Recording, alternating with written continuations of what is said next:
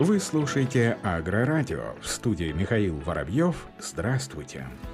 На юге России в этом году весенние полевые работы осложняются обильными осадками, а сев яровых и вовсе сдвигается. Пока аграрии в ожидании благоприятной погоды для выхода в поле, специалисты Ростовского Россельхознадзора помогают им основательно подготовиться к весенним мероприятиям. Специалисты филиала проводят оценку состояния жизнеспособности всех озимых посевов, консультируют сельхозтоваропроизводителей по вопросам проведения мероприятий, направленных на поддержание физиологических химических процессов сельхозрастений, способствующих преодолению негативных последствий воздействия неблагоприятных факторов.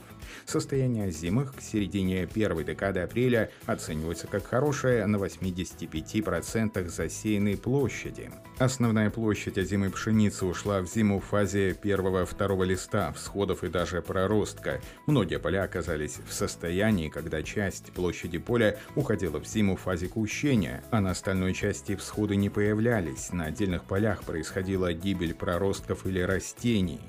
Ставропольские аграрии осваивают технологию ноутил. Первый заместитель министра сельского хозяйства Ставропольского края Вячеслав Дридигер в ходе рабочей поездки в Советский округ оценил состояние посевов в СПК агрофирма «Дружба», где применяют технологию обработки почвы ноутил или технологию нулевой обработки почвы. Об этом сообщает пресс-служба Минсельхоза Ставрополья. Как отмечается, только одна из четырех почвенно-климатических зон Ставропольского края в достаточно достаточной мере обеспечена влагой, поэтому аграрии края обращают пристальное внимание на инновационные технологии, которые помогают снизить риски в случае засухи и позволяют уменьшить расходы фермеров. Особенно актуальна технология нулевой обработки в случае с яровыми, период цветения которых находится на пике в июле и августе. В ходе поездки в Советский округ края Вячеслав Дригигер совместно с руководителем хозяйства Евгением Азаркой, специалистами СПК оценил состояние посевов, на которых была применена технология нулевой обработки, а также проследил за результатами обработки гербицидами посевов гороха. На сегодняшний день в Советском округе засеяно яровыми культурами почти 21,5 тысячи гектаров, из них зерновых более 16 тысяч, в том числе гороха почти 13 тысяч гектаров. Техническими культурами, такими как лен, горчица, подсолнечник, засеяно более 2000 гектаров, почти 3000 гектаров засеяно-кормовыми культурами. Суданка, многолетние травы, магара, овес и горох. Режим ЧС во Франции заморозки уничтожили до 80% виноградников. Французские виноделы оценивают масштабы ущерба от аномальных ночных заморозков, державшихся в течение нескольких последних недель. Правительство Франции уже назвало сложившуюся ситуацию сельхозкатастрофой. Необычно низкие для этого времени года температуры сохранялись во Франции последние несколько недель. Так, в утренние часы температура опускалась ниже нулевой отметки, Заморозки затронули всю страну. Значительно пострадало сельское хозяйство, в частности виноградарство. Производители винограда пытались защитить лозы, ставя вдоль виноградников свечи обогреватели. Пока власти не представили официальных оценок ущерба, однако они отмечают, что он будет значительным. По словам министра сельского хозяйства Франции, морозы затронули несколько сотен тысяч гектаров. С точки зрения это будет очень значительный ущерб, отметил министр. В департаменте Рона многие виноградники потеряли более 80% будущего урожая. Таких низких апрельских температур в регионе не было с 1938 года. В Бургундии больше всего пострадали сорта Шардоне, Пино Нуар в меньшей степени. По словам экспертов, ущерб, который был нанесен садам и виноградникам низкими температурами, достигающих местами минус 6,5 градусов, может стать самым крупным за последние несколько десятилетий. По мнению экспертов, спасти получится только около 20% производства на наименее пострадавших участках. Однако, как отмечают специалисты, есть плантации, на которых 100% завязей погибли в ночь на 8 апреля. Французские виноградари не были готовы к такой природной аномалии, хотя потепление климата в последние годы уже заставило их проводить обрезку лозы позднее, чтобы задержать появление почек. Накануне стало известно, что французские власти выделяют 1 миллиард миллиард евро фермерам, пострадавшим от сильных заморозков, в связи с которыми погибло более 80% виноградных лоз и серьезно пострадали посевы других сельхозкультур.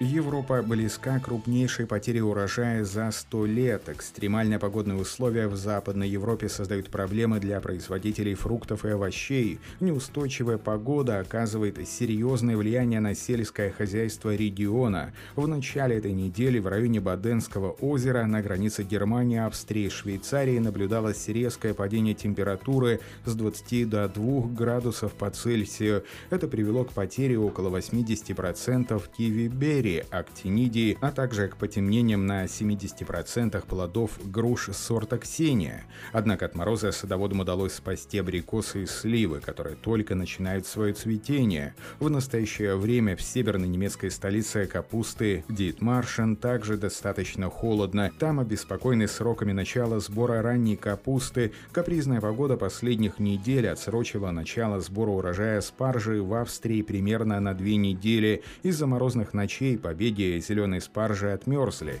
и теперь им нужно время, чтобы отрасти. Рост этой культуры зависит от температуры. Сингапурские ученые создают роботизированные растения. Исследователи технологического университета в Наньяне научились управлять плотоядным растением венеринной мухоловкой. В будущем подобная технология позволит ученым считывать сигналы растения, осуществляя мониторинг их состояний. При проведении исследования специалисты внедрили в структуру венериной мухоловки электроды и применили гидрогель, с помощью которого возможен прием электрических сигналов. Так они смогут управлять растением и захлопывать ловушку мухоловки нажатием кнопки. По словам исследователей, полученные сигналы отражают состояние здоровья растений.